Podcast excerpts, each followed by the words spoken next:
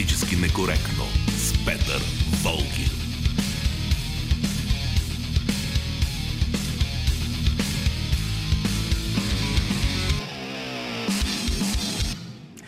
Здравейте от екипа на Политически некоректно. Георги Бангиев е звукорежисьор, Божан Петров е продуцент на предаването, Ивелина Георгиева отговаря за нашето присъствие в виртуалния свят. Аз съм Петър Волгин и днешното шоу ще бъде посветено на изборите в Америка, защото дали ни харесва или не, от резултата от тези избори зависи и цялото следващо развитие на света. Това е днешната ни тема. Политически некоректно. На мен ми се струва, че дълбоко бъркат всички, които смятат, че когато Джо Байден стане президент, ясно е вече, че това ще се случи, Съединените щати моментално ще се превърнат в това, което вече бяха. Да кажем при Джордж Буш син или при Барак Обама, че една загуба на Тръмп ще означава нов разцвет на либералния глобализъм и неограничения американски интервенционизъм. Тези, които действително мислят така, явно нищо не са разбрали от това, което се случва в света през последните години. Включително и в Америка. Преди 4 години Доналд Тръмп спечели президентските избори не защото е някакъв невероятен гений политически. Спечели ги, защото най-добре олицетворяваше един начин на мислене, който все повече хора харесваха. Тези хора искаха държавата да престане да прахосва своите ресурси за неясни и ненужни мисии в чужбина – и да се заеме основно с решаването на вътрешните проблеми. Искаха елитата да излезе от либералния пашку и най-накрая да заживее в реалността.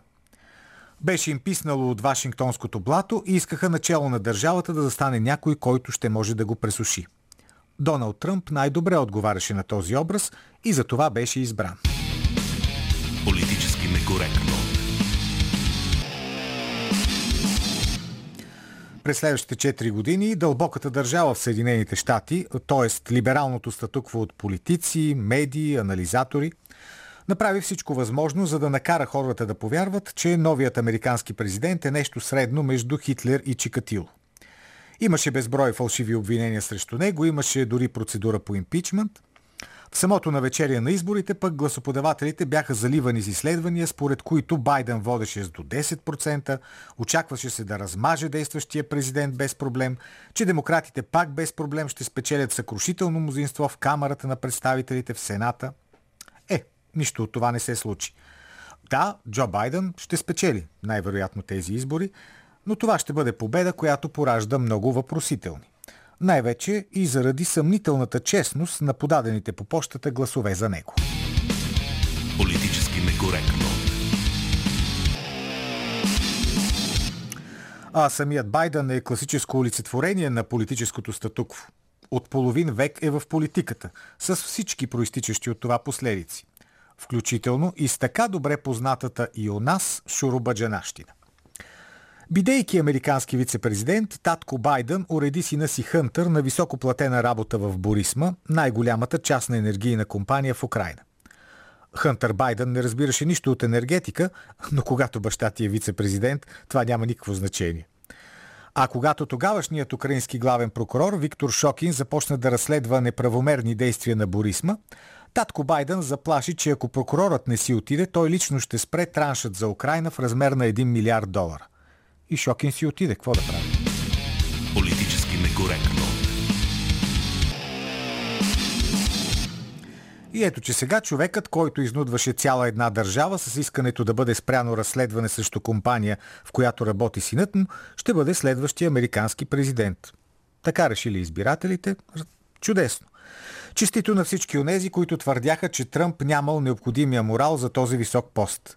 Явно Байден е свръхморален. Джо Байден беше избран за кандидат на демократите не защото притежава някакви забележителни качества. Като класически и дългогодишен хлъзгав политик, той може да се изменя като хамелеон. Байден представлява една неясна картинка, която всеки може да отсвети според предпочитанията си. Крайно левите ще си го нарисуват като борец срещу расизма, а по-умерените ще си го представят като спокоен и уравновесен държавник. А тези, които инвестираха в него, имат едно единствено желание – да върне страната във времето на неограничаваните от нищо пазарен фундаментализъм и американска хегемония. Политически некоректно.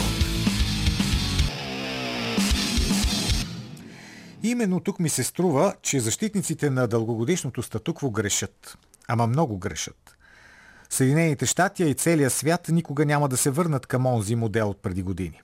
Говоря за модела, при който всичко се решава от пазарите, мегакорпорациите и наднационалните институции, а държавите са безмозъчни изпълнители на техните желания.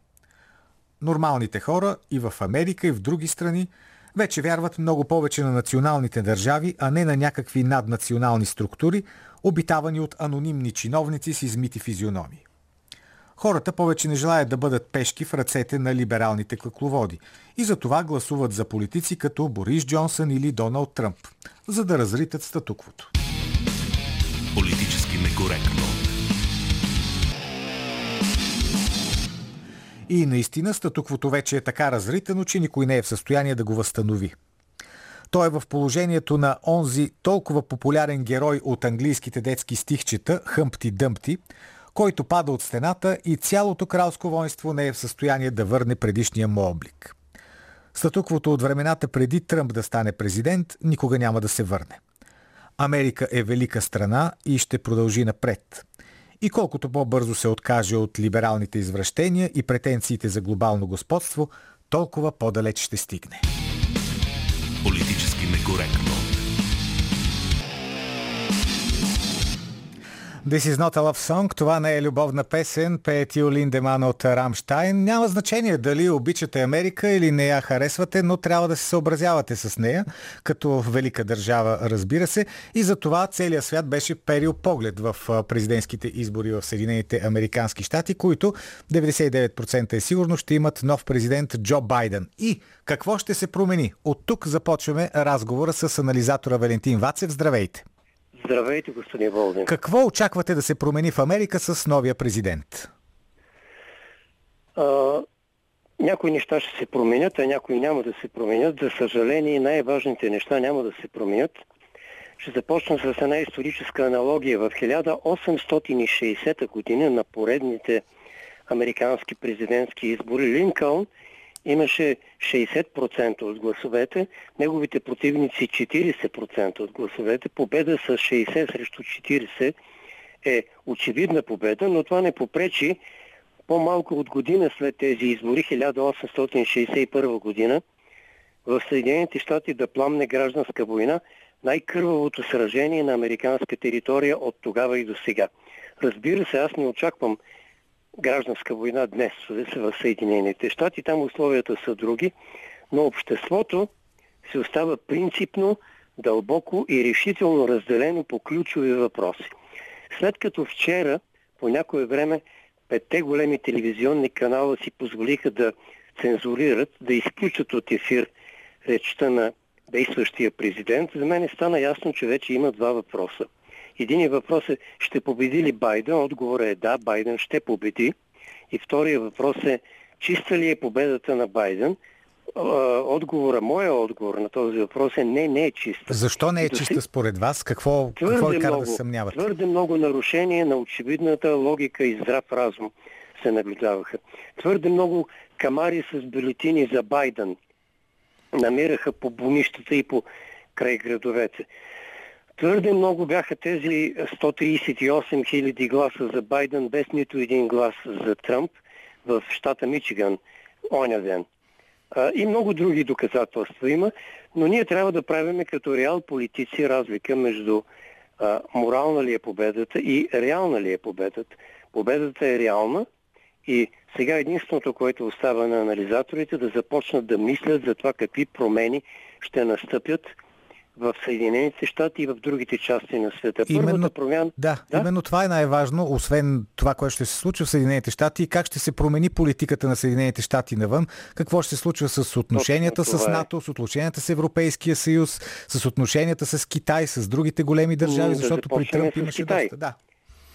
В Китай ще си отдъхнат, защото първата работа на новата администрация на Байден ще бъде да спре войната, търговската война срещу Китай – и това, разбира се, е добре за Си Цзипин. Втората, втората, второто последствие обаче няма да се хареса на днешен Пекин, тъй като а, Байден и неговия екип ще окажат съществена подкрепа на китайските троцкисти, на групата на Ли Кацян. Всички, всички кадри на китайския комсомол са възпитавани троцкистки. Те са не просто комунисти, а троцкисти.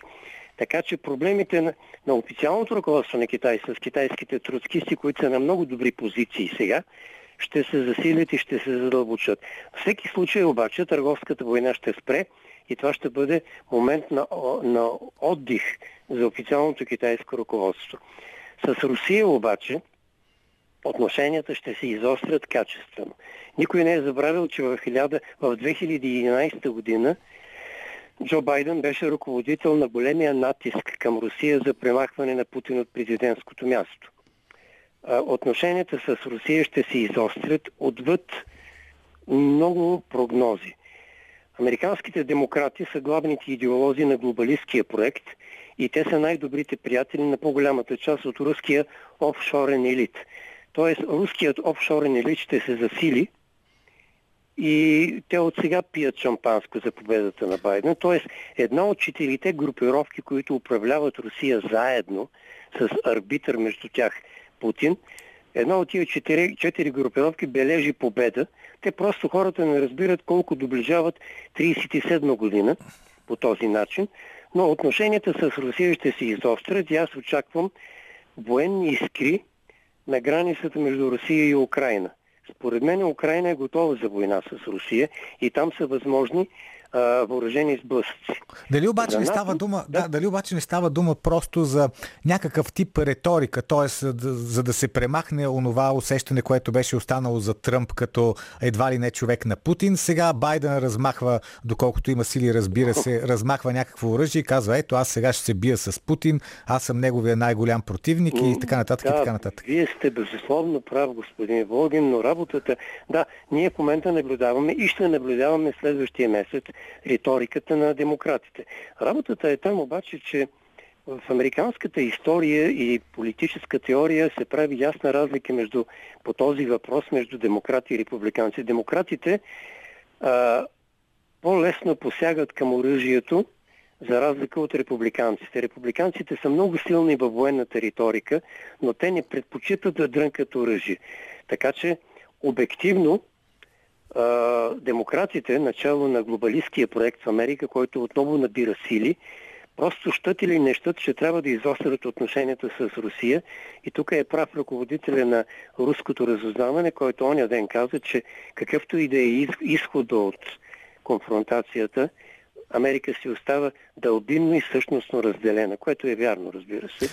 Сега, по отношение на НАТО, можем да очакваме точно обратната тенденция на тези, които бяха до сега валидни.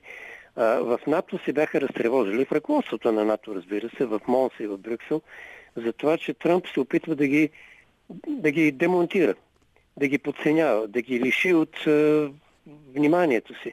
В момента в НАТО сигурно също празнуват победа, защото Байден ще гледа на НАТО като на жив и изключително важен инструмент за антируски натиск. НАТО и без това е орган за натиск срещу Русия, разбира се. В Израел хората са обезпокоени от победата на Байден, като сериозни израелски анализатори подчертават колко много се е доближила войната между Израел и Иран. Не, не войната, а въоръжения конфликт между Израел и Иран.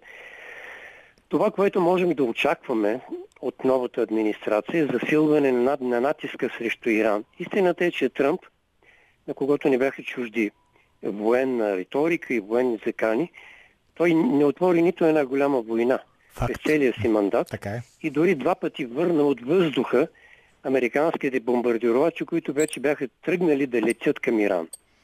С правото на президент да пусне командата Cancel.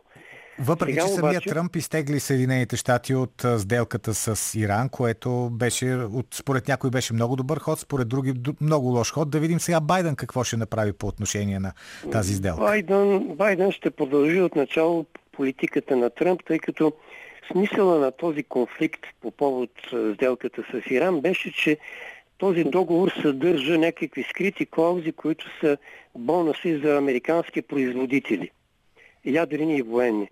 Сега просто ще трябва да се сменят, да се смени списъка на тези американски фирми, структури, корпорации, които получават бонуси, но Общо взето бъдещето на този договор е смътно и неясно. Предполагам, че той ще бъде нарушен все пак. Отношенията с Европа какви ще бъдат при новата американска администрация според вас? Новите отношения удивително ще напомнят старите отношения от преди каденцията на Тръмп. Новите отношения това ще бъде засилване на глобалистските инстинкти и импулси в общоевропейското ръководство, в другите европейски институции, тъй като те са глобалисти. Поначало ръководството на Европейския съюз е пар екселанс глобалистко.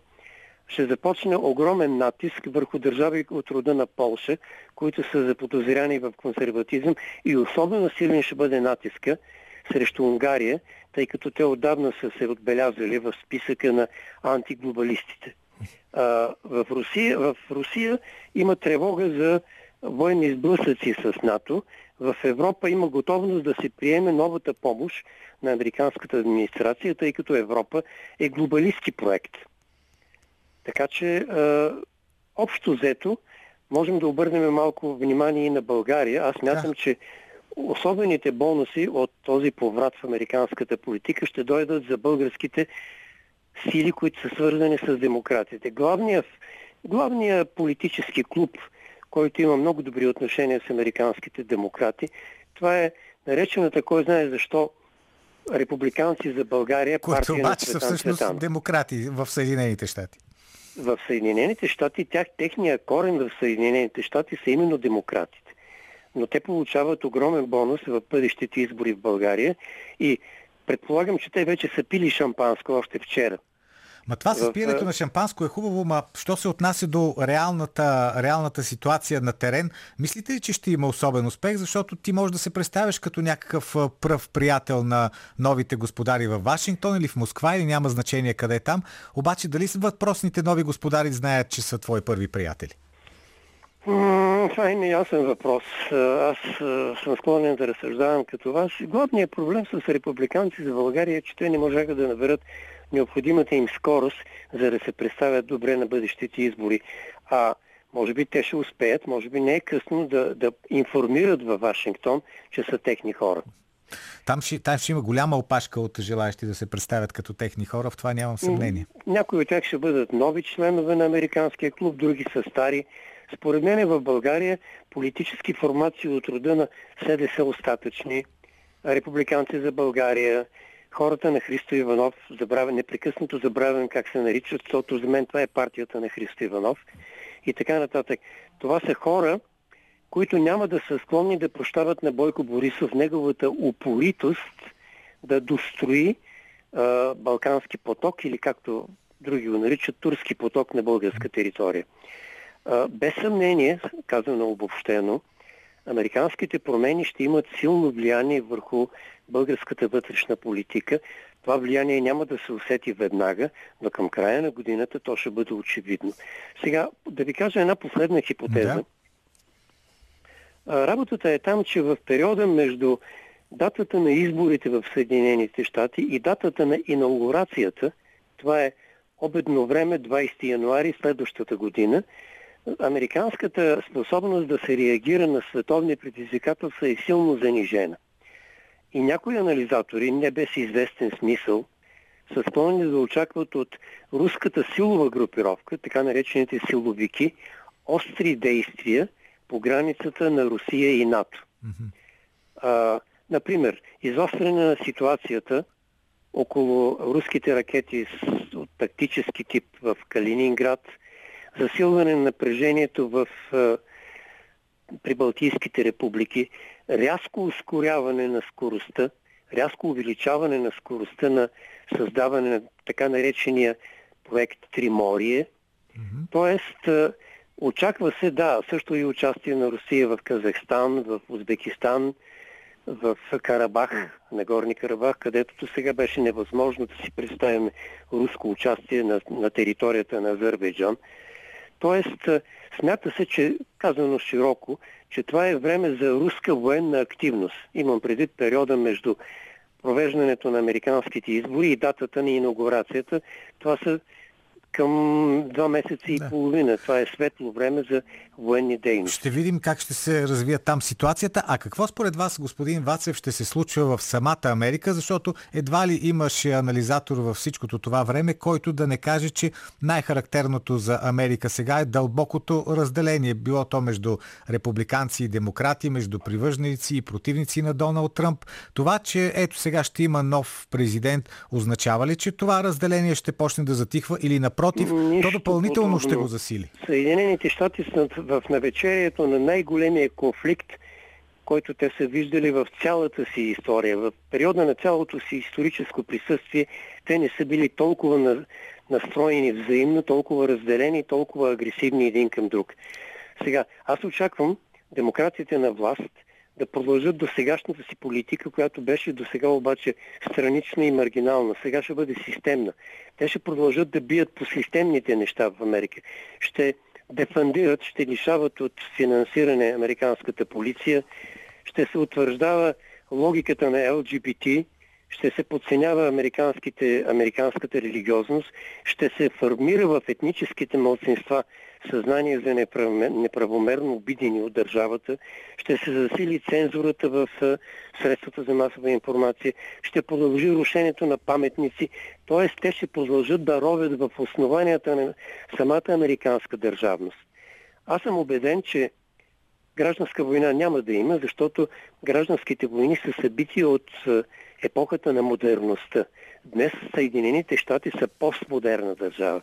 Тоест, в смисъл няма да има въоръжени големи групи от хора, които на, на полето да се стрелят в бойни редове.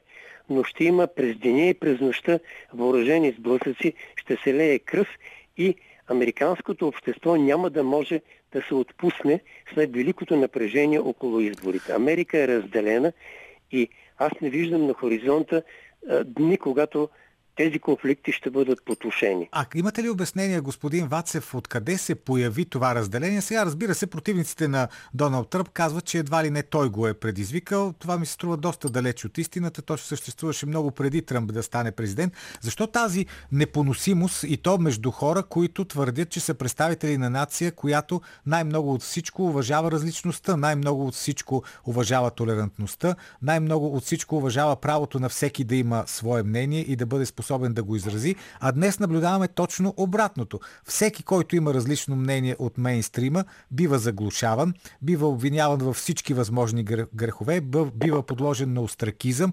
Това нещо го нямаше в Америка, поне доколкото аз си спомням, да кажем, преди 20 години. Истината е много проста. Както отбелязват така наречените постлиберали в американските университети се появи много интересна вълна от теоретици, наричат сами себе си постлиберали, либерализма съдържа в себе си зърното на тоталитарното неприемане на различието. Освободение от всякакви задръжки либерализъм всъщност представлява тоталитарна идеология, която не разрешава а, никой да бъде различен. Либерализма сам по себе си в своята свобода освободен от задръжките, например, на американската традиционна религиозност, която сега е в криза, либерализмът на свобода означава тоталитарно под, подтискане на инокомислещите. Вие, господин Волгин, сте го усетили това във вашата лична практика О, като да. радиожурналист. Да, да. Не бива да се залъгваме. Либерализмът, освободен от външни задръжки, защото той вътре в себе си няма задръжки, освободен от външните си задръжки и спиращи фактори, се превръща в своята истина. Истината на тоталитарното неприемане на другото. Либерализма не е, съзна, не е способен да калкулира другостта в света.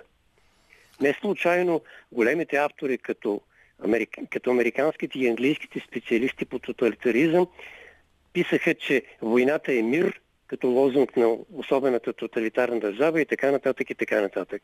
Истината е, че Америка навлиза в последният етап на либералния тоталитаризъм.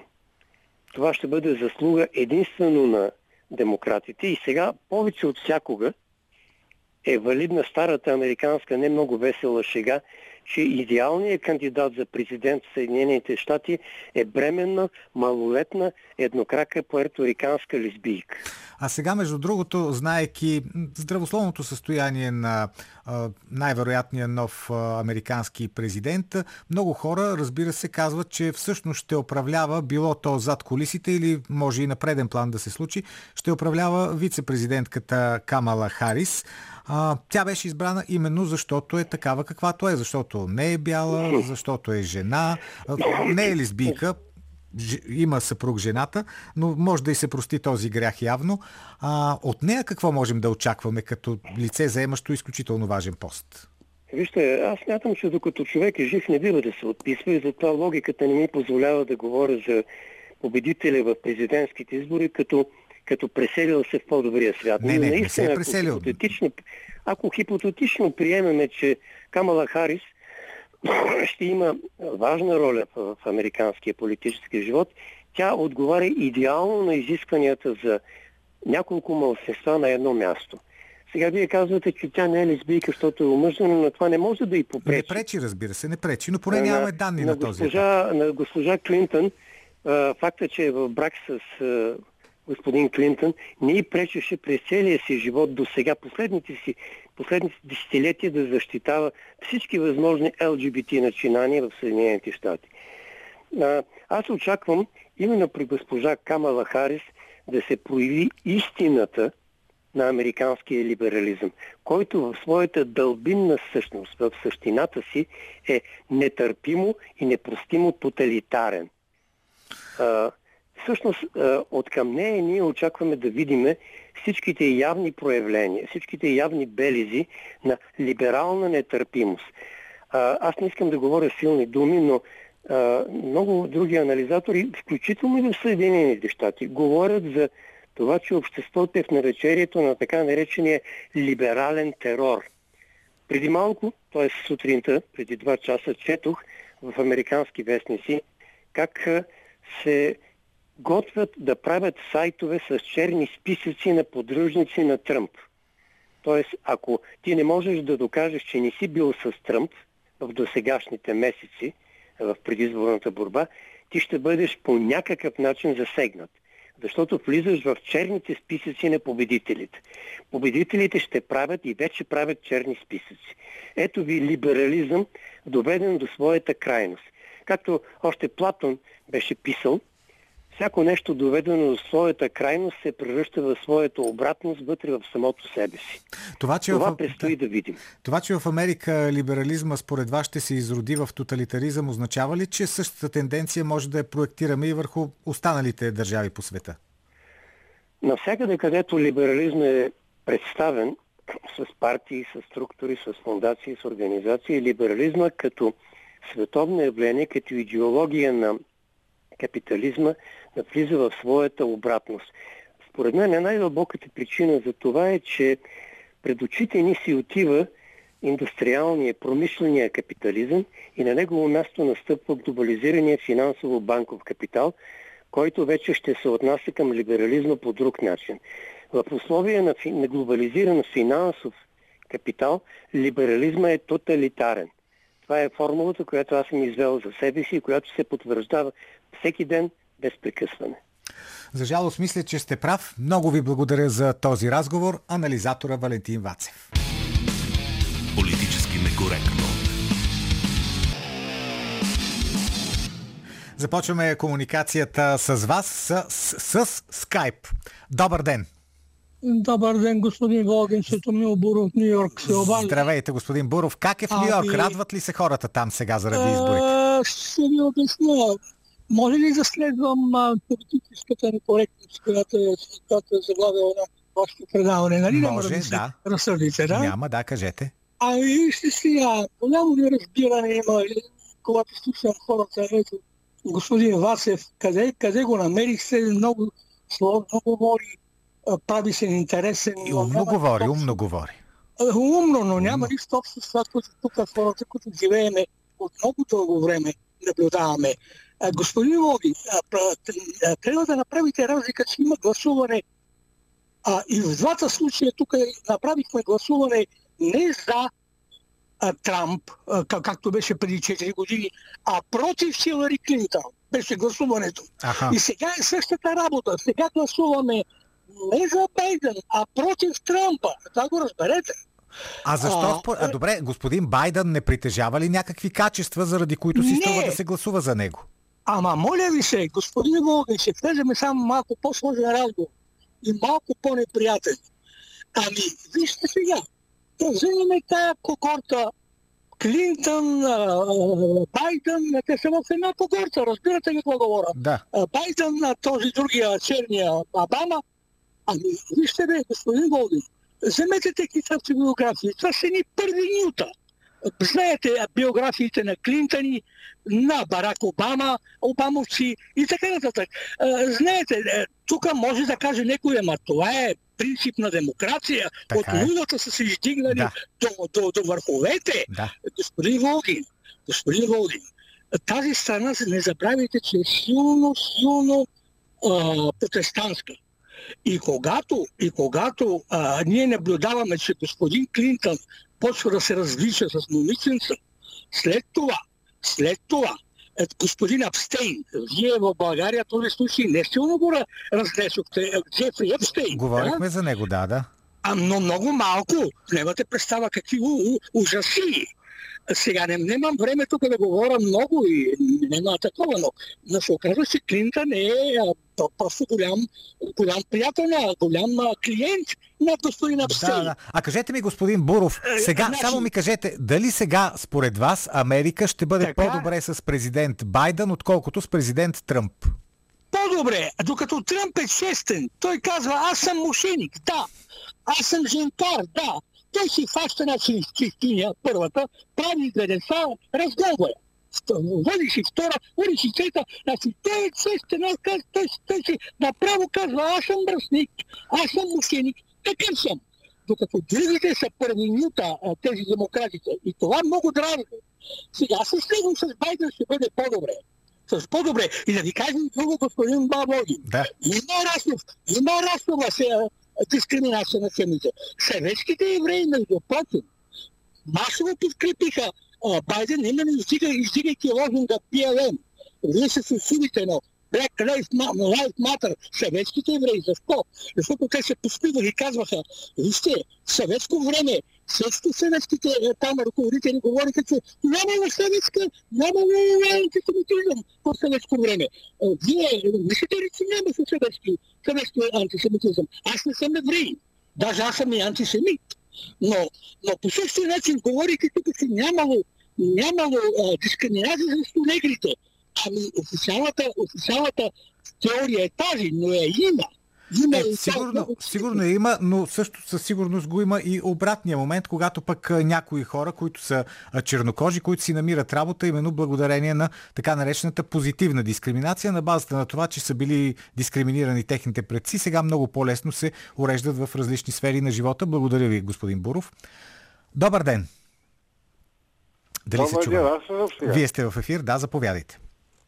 Ами, вчера слушах по вашето наше радио, някой каза, че ако Тръп пак дойде на власт, щатите ще да заприличат на България.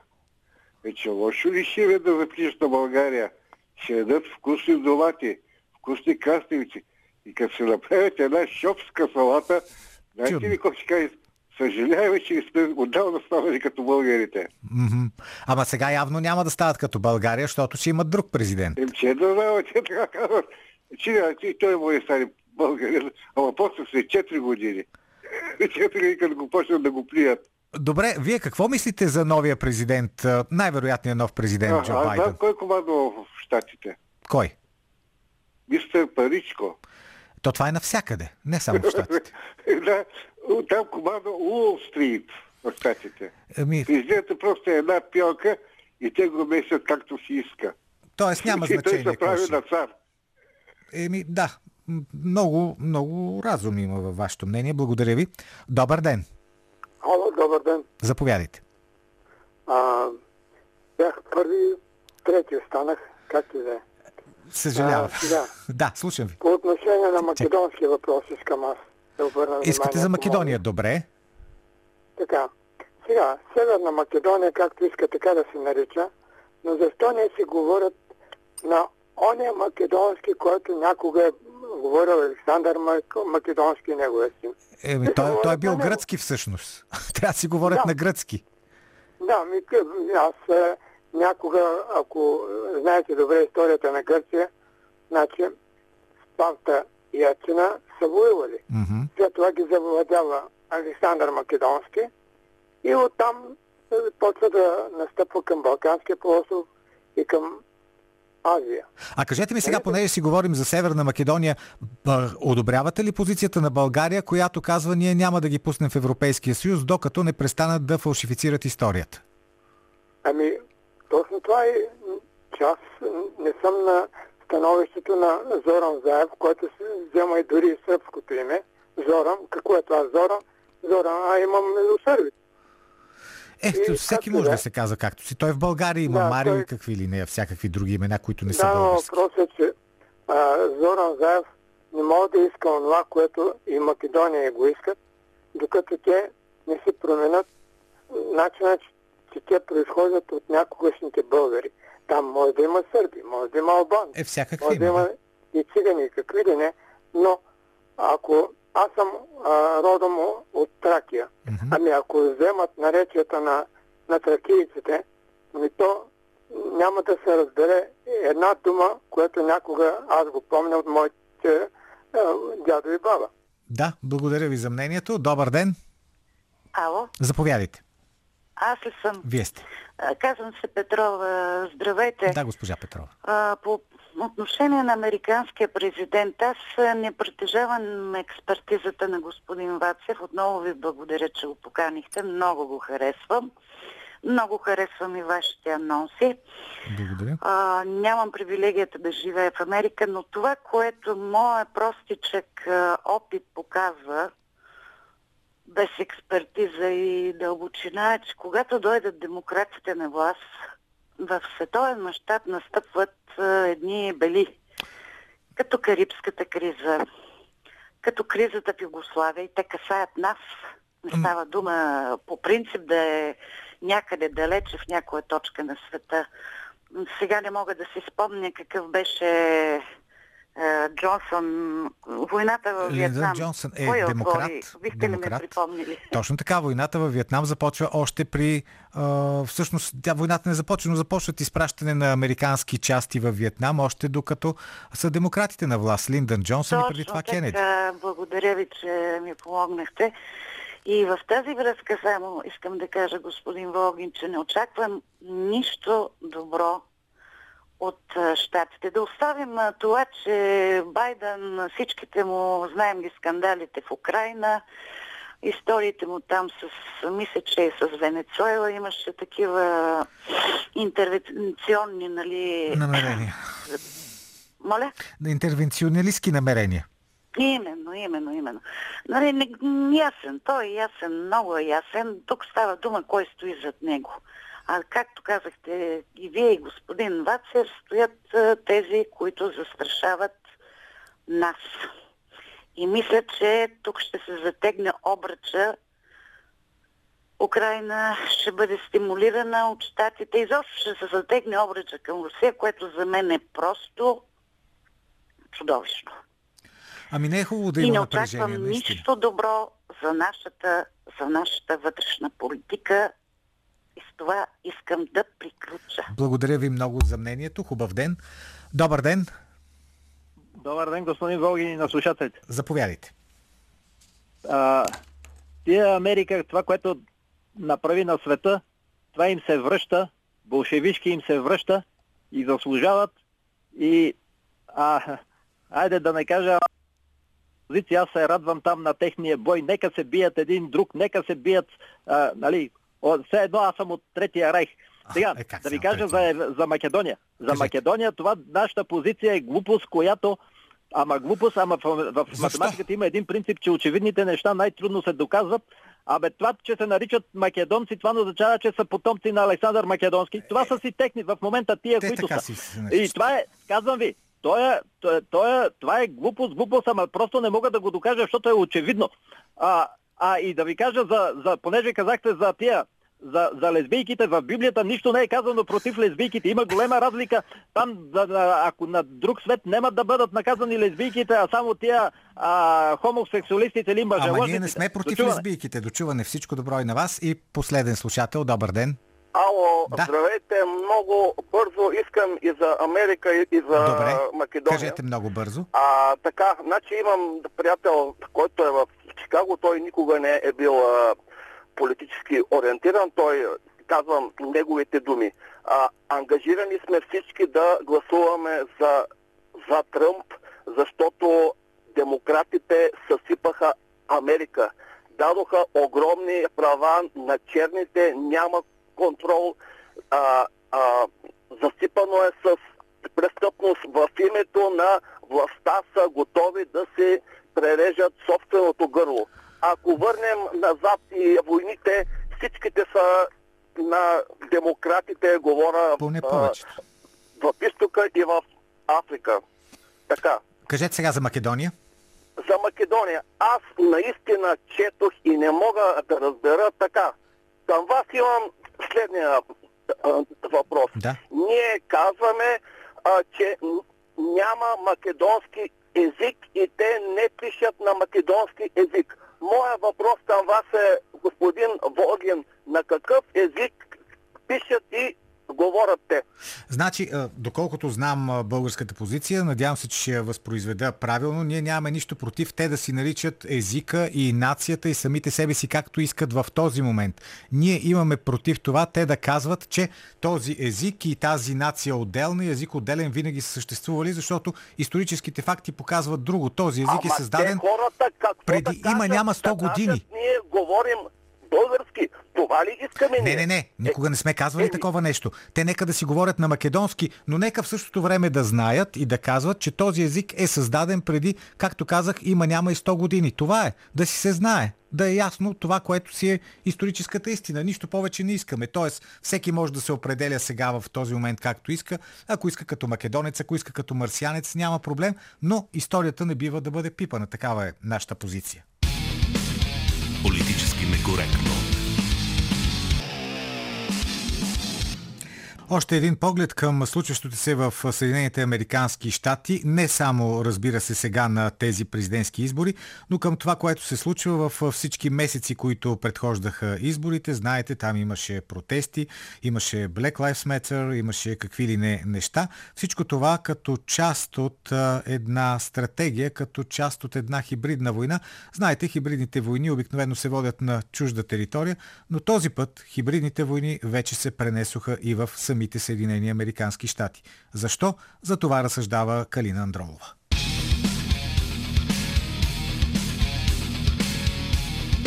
По ръба.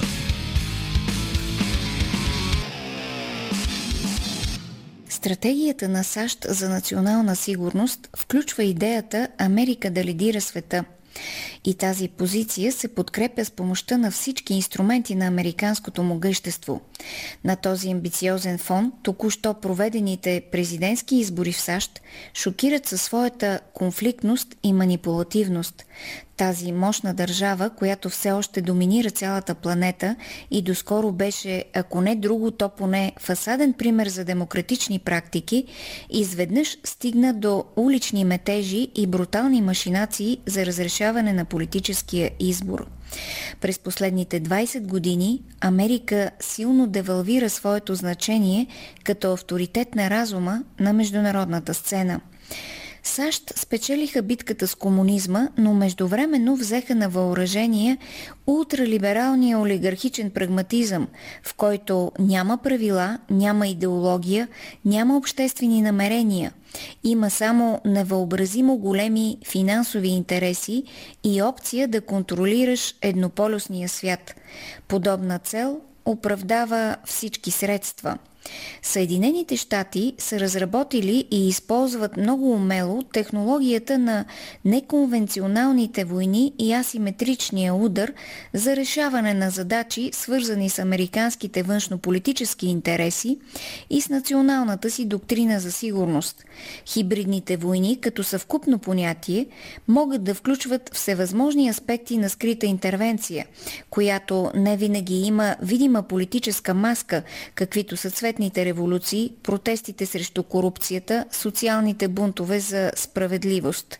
Това са дългосрочни технологии, силно абразивни за същностната тъкан на обществото, на въпросния обект мишена, като например мигрантски вълни, терористични удари, разрушаване на семейно-родовия контур, разлепяне на националната идентичност и изплакването и в глобалното блато, конструиране на недоволства в малцинствени групи наливане на етническо, расово и религиозно напрежение, което лесно може да бъде взривено в определен необходим момент, изграждане на мрежи от неправителствени организации за граждански натиск върху непослушните правителства. Хибридните войни могат да включват и разпадане на биологичната норма и замяната й с занимателни идентичности, нямащи общо с природата. Целта е дезориентиране в смисъла на съществуването на индивидите и превръщането на забавлението в отправна точка на изразяване. Политиката на идентичностите отклонява публичния разговор от сериозните обществени проблеми, инфантилизира активната енергия на част от обществото и насочва естествения бунт на младите хора към елементарни ниши на личностни свободи – забавление, консуматорство, неограничени девиации в поведенческите модели. Както всяка война, така и хибридната има базова цел – контрол от страна на диктуващия фактор над държава, континент, население, класа, общност или политическа реалност – не е никак трудно да преценим какви щяха да бъдат резултатите от изборите в САЩ, ако в мандата на Тръмп не се беше разразила COVID-кризата, ако не бяха провокирани анархистски изтъпления, грабежи на магазини, трошене на символи и стеризиране на обществения климат под удобния лозунг за борба с расизма. Всъщност, да разпалиш недоволство прикрито зад идеални цели, които не могат да бъдат лесно атакувани, е изключително ефективна техника, защото няма човек, който би успорил един дълбоко хуманен протест, какъвто е протестът по принцип срещу расизма. Така тази перфектна защита дава огромен размах на подобни размирици, защото те се легендират като безспорни и морално оправдани. Същата перфидна фасада имат и войните за износ на демокрация. Нима някой може да бъде против демокрацията? Разбира се, че не. Легендирането с необорими етикети е важна част от тази техника и то отваря пътя за легитимно действие, като парира възможността за ответни удари и провал на операциите. Америка дълго се пазеше да използва технологията на хибридните практики на своя вътрешна територия. На тези избори обаче видяхме как арабската пролет се превърна в американска есен. Възникването на агресивни тълпи не е схема трудна за осъществяване. Експертите са разработили алгоритми създаване на остро конфликтно събитие, скупчване на спонтанния гняв, организиране на гнева с помощта на платено ядро, което внася импулси и в периферията. Част от ядрото се разсейва сред тълпата, за да насочва действията й и да наблюдава самоинициативите – при работата с множество от хора се използва механизма на емоционалната зараза, която изтрива индивидуалните различия, създавайки едно общо аморфно тяло на тълпата, което реагира безсъзнателно на външни импулси и лесно превръща вношенията в действия.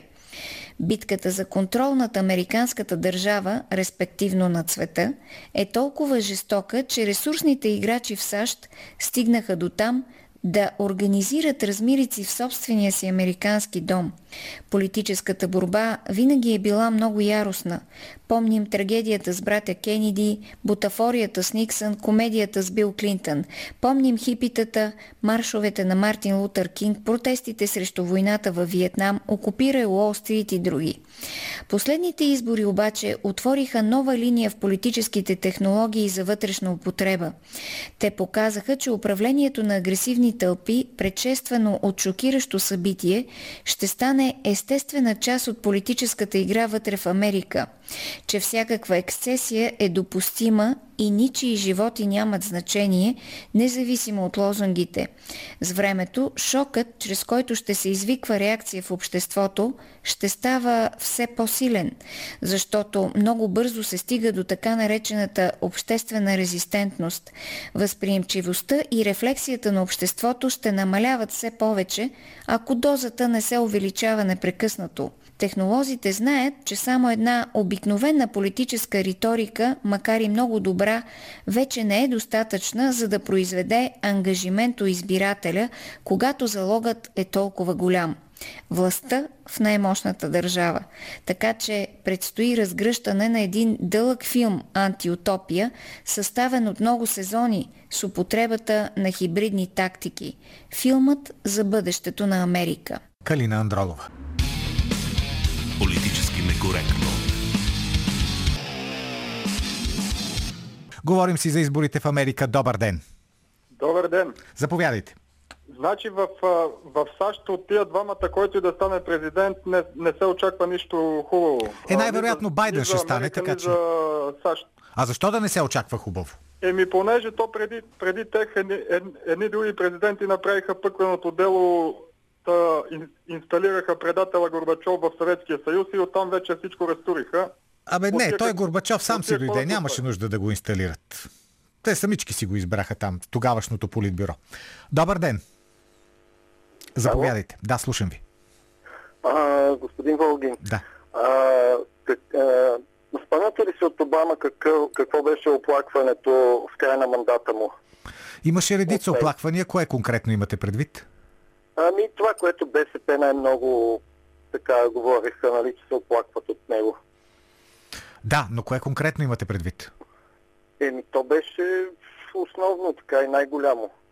Ми имаше всякакви. Имаше включително и това, че въпреки, че Чернокош не е направил достатъчно за подобряване живота на чернокожите в Америка. Не, говоря за това, че а, той изолира Русия. Това нещо, което се говори. М, И сега се говори за това, че ще го направи Байден. Това мгм. лошо ли е?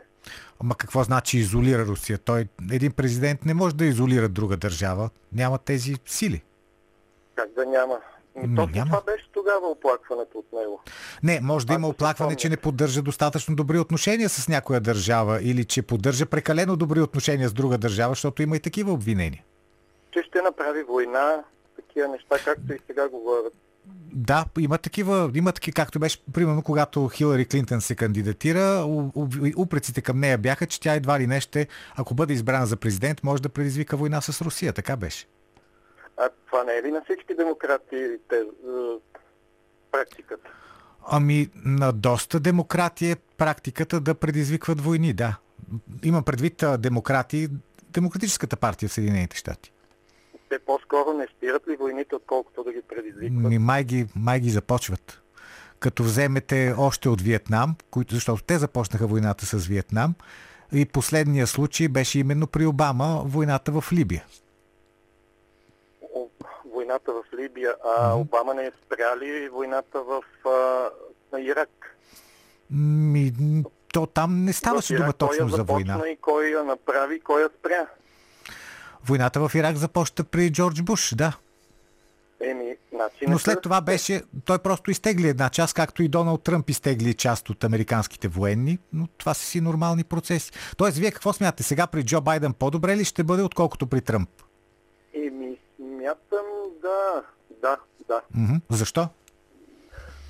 Еми, защото първо за Тръмп знаете какво цялото нещо, което се изсипа върху него от самото му начало до сега. И второ, защото те са по-социални, по-леви хора. М, по-скоро били са. Сега да ви кажа честно, не мога да направя разлика между а, семейство Клинтън, които са абсолютно хора на Уолл Стрит и Доналд Тръмп. Чисто в финансовото им състояние няма разлика. Вие нали знаете, че Доналд Тръмп премахна много социални придобивки на Обама. Така е в същото време при а, Доналд Тръмп страшно много спадна безработицата в Съединените щати. Откриха се стотици хиляди работни места. Което пък е добре за нормалните хора. Ма това е изкуствено направено. Е, изкуствено, естествено, хората, хората имат работа, хората имат заплати. Мисля, че те това искат основно. Благодаря ви за обаждането. Добър ден. Господин Логин. Да. Да, слушам. Младен Димов от София се обажда. Да, кажете. Да, да, слушам ви. Искам да ви кажа по македонския въпрос Добре. по този начин. Ще ви задам аз въпрос. Например, в Кипър основното население какво е? Кипърци ли се казва или са гърци? Това основно население в Кипър на гръцки език ли говори или на кипърски? Мгм. По отношение на нашата политика с Македония. Да. Още от времето на Стамбулийски. Когато той на Белград се тегаря, казва, здрасти си ги македонците, не ви ги искаме и така нататък. А това са... Това е люлката на българщината. Трябва да сложим край на тази наша, неко казано, непоследователна политика на всички наши правителства до сега. А какво да правим, за да Само сложим? преди, само преди нали, няколко години във връзка с приемането на Македония в НАТО, изпуснахме и този момент. Е, сега в момента е последния шанс. съюз Да. трябва да искаме от тях да признаят те, македонската държава, нека се я имат. Обаче, основното население на Македония е българско. И езикът им е български, западно-български. Абе, той вече да ви кажа, да ви кажа честно, не е чак толкова български, защото след десетилетия изкуствено и насилствено наслагване в него на сърбизми, вече не е този език, който се е говорил преди 100 години. Аз пак казвам, мисля, че това е най-важното нещо. А, днес всеки може да се нарича както си иска, да нарича езика си както си иска, но това не означава, че трябва да фалшифицира историята, защото днес този език могат да си му викат македонски, но преди 100 години това си е точно това, което вие казахте, един вариант, един от различните варианти на български език. Политически некоректно. И сега към една много интересна новина съвсем скоро, която е не просто интересна сама като себе си като новина, а като отражение на тенденция. За какво става дума? Сюрпризираха, сюрпризираха ни с новината, че британската телевизия Channel 5 ще излъчи сериал за посветен на английската кралица Ан Болейн. Знаете, това е съпруга на Хенри VIII, обезглавена от Хенри VIII и което е още по-важно, това е майката на Елизабет I, великата британска кралица. Чудесно сериал направили, интересна история, само дето главната роля на Ан Болейн, английска аристократка от 16 век, ще бъде изиграна от чернокожа което най-малкото поражда въпроси. Как така една класическа бяла жена от Великобритания от 16 век изведнъж се трансформира в чернокожа? Между другото, актрисата, която ще изиграе Ан Болейн е много готина. Тя е Джоди Търнър Смит, участва е в редица други филми, много симпатично момиче, чернокожо, много готино, обаче просто Ан Болейн не е била чернокожа. Защо се правят всичките тия неща? Какъв е смисълът, какво се крие за тях? За това разсъждава Владислав Апостолов в рубриката си Културни войни. Културни войни.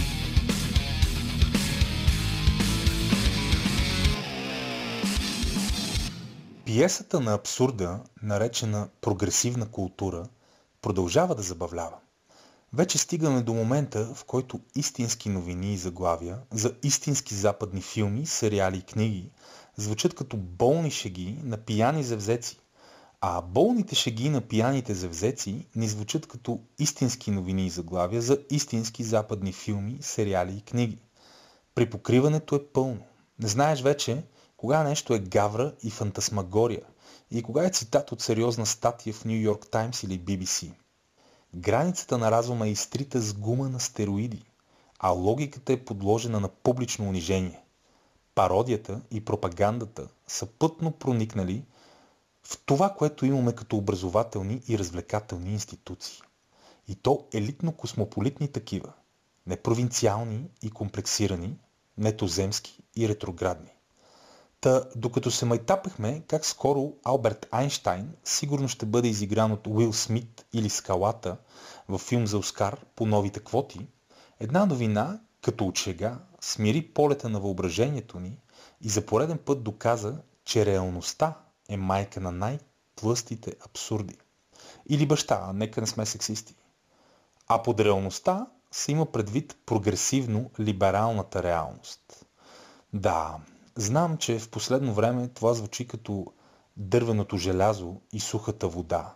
Но какво да правим? Времена, нрави и квоти. Та за новината. Чернокожата актриса с ямайски происход Джоди Търнър Смит ще играе английската кралица и съпруга на Хенри VIII Ан Болейн в нов престижен британски мини-сериал на Channel 5. Един бърз сравнителен поглед между иначе много симпатичната Джоди Търнър и портретите на прочутата английска кралица и майка на Елизабет I е достатъчен, за да ви стане ясно, че от Channel 5 не са нормални. Не, сериозно. Това е несериозно. Някой би казал, че тези хора се гаврят едновременно с Ан Болейн и Джоди Търнър Смит. Едно е да сменяш пола и етноса на измислени образи за целите на прогресивната си пропаганда и култа към инклюзивността и разнообразието.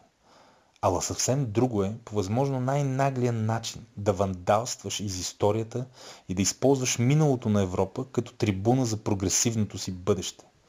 Историята на Стария континент не е книжка за оцветяване на развлекателната индустрия. Или поне не трябва да е.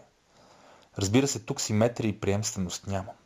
Само си представете Кейт Уинслет в ролята на Роза Паркс или Том Ханкс като Мартин Лутер Кинг, ами Брус Уилис да играе Шака Зулу или Кунта Кинте в сериозна историческа поредица, бунтовете ще са най-малката реакция на прогресивните душици. А отсветяването си върви само в една посока – Запад. Само европейската история е територия и лаборатория за либерални експеримент по изтриване и прекоряване на миналото. Естествено, сериалът с чернокожата Ан Болейн ще бъде разказан от феминистка гледна точка. Ала явно ще има и Black Lives Matter. Нищо чудно да вменят расизъм на Хенри VIII и Кромуел, а оттам да издадат и цялостната художествена присъда срещу бялото превъзходство на белите хора и техните вечни бели срещу цветното човечество. Както се казва, абсурд черно на бяло. Не случайно и актрисата, сценаристка, писателка, специалистка по расовите въпроси Карла Мари Суит преди време написа за Чернобил, че е още един сериал с ансамблов актьорски състав, който създава впечатлението, че цветнокожите хора не съществуват. За сметка на това в документална поредица на BBC от преди години, традиционното британско семейство по римско време беше традиционно оглавявано от традиционен африканец – а историческата драма Кралицата на Шотландия от 2008 изненада историците с включването на чернокожи аристократи и азиатски придворни драми и дами в Англия от средата на 16 век. Изобили от тях. Така че Ан Болейн африканска няма да е прецедент.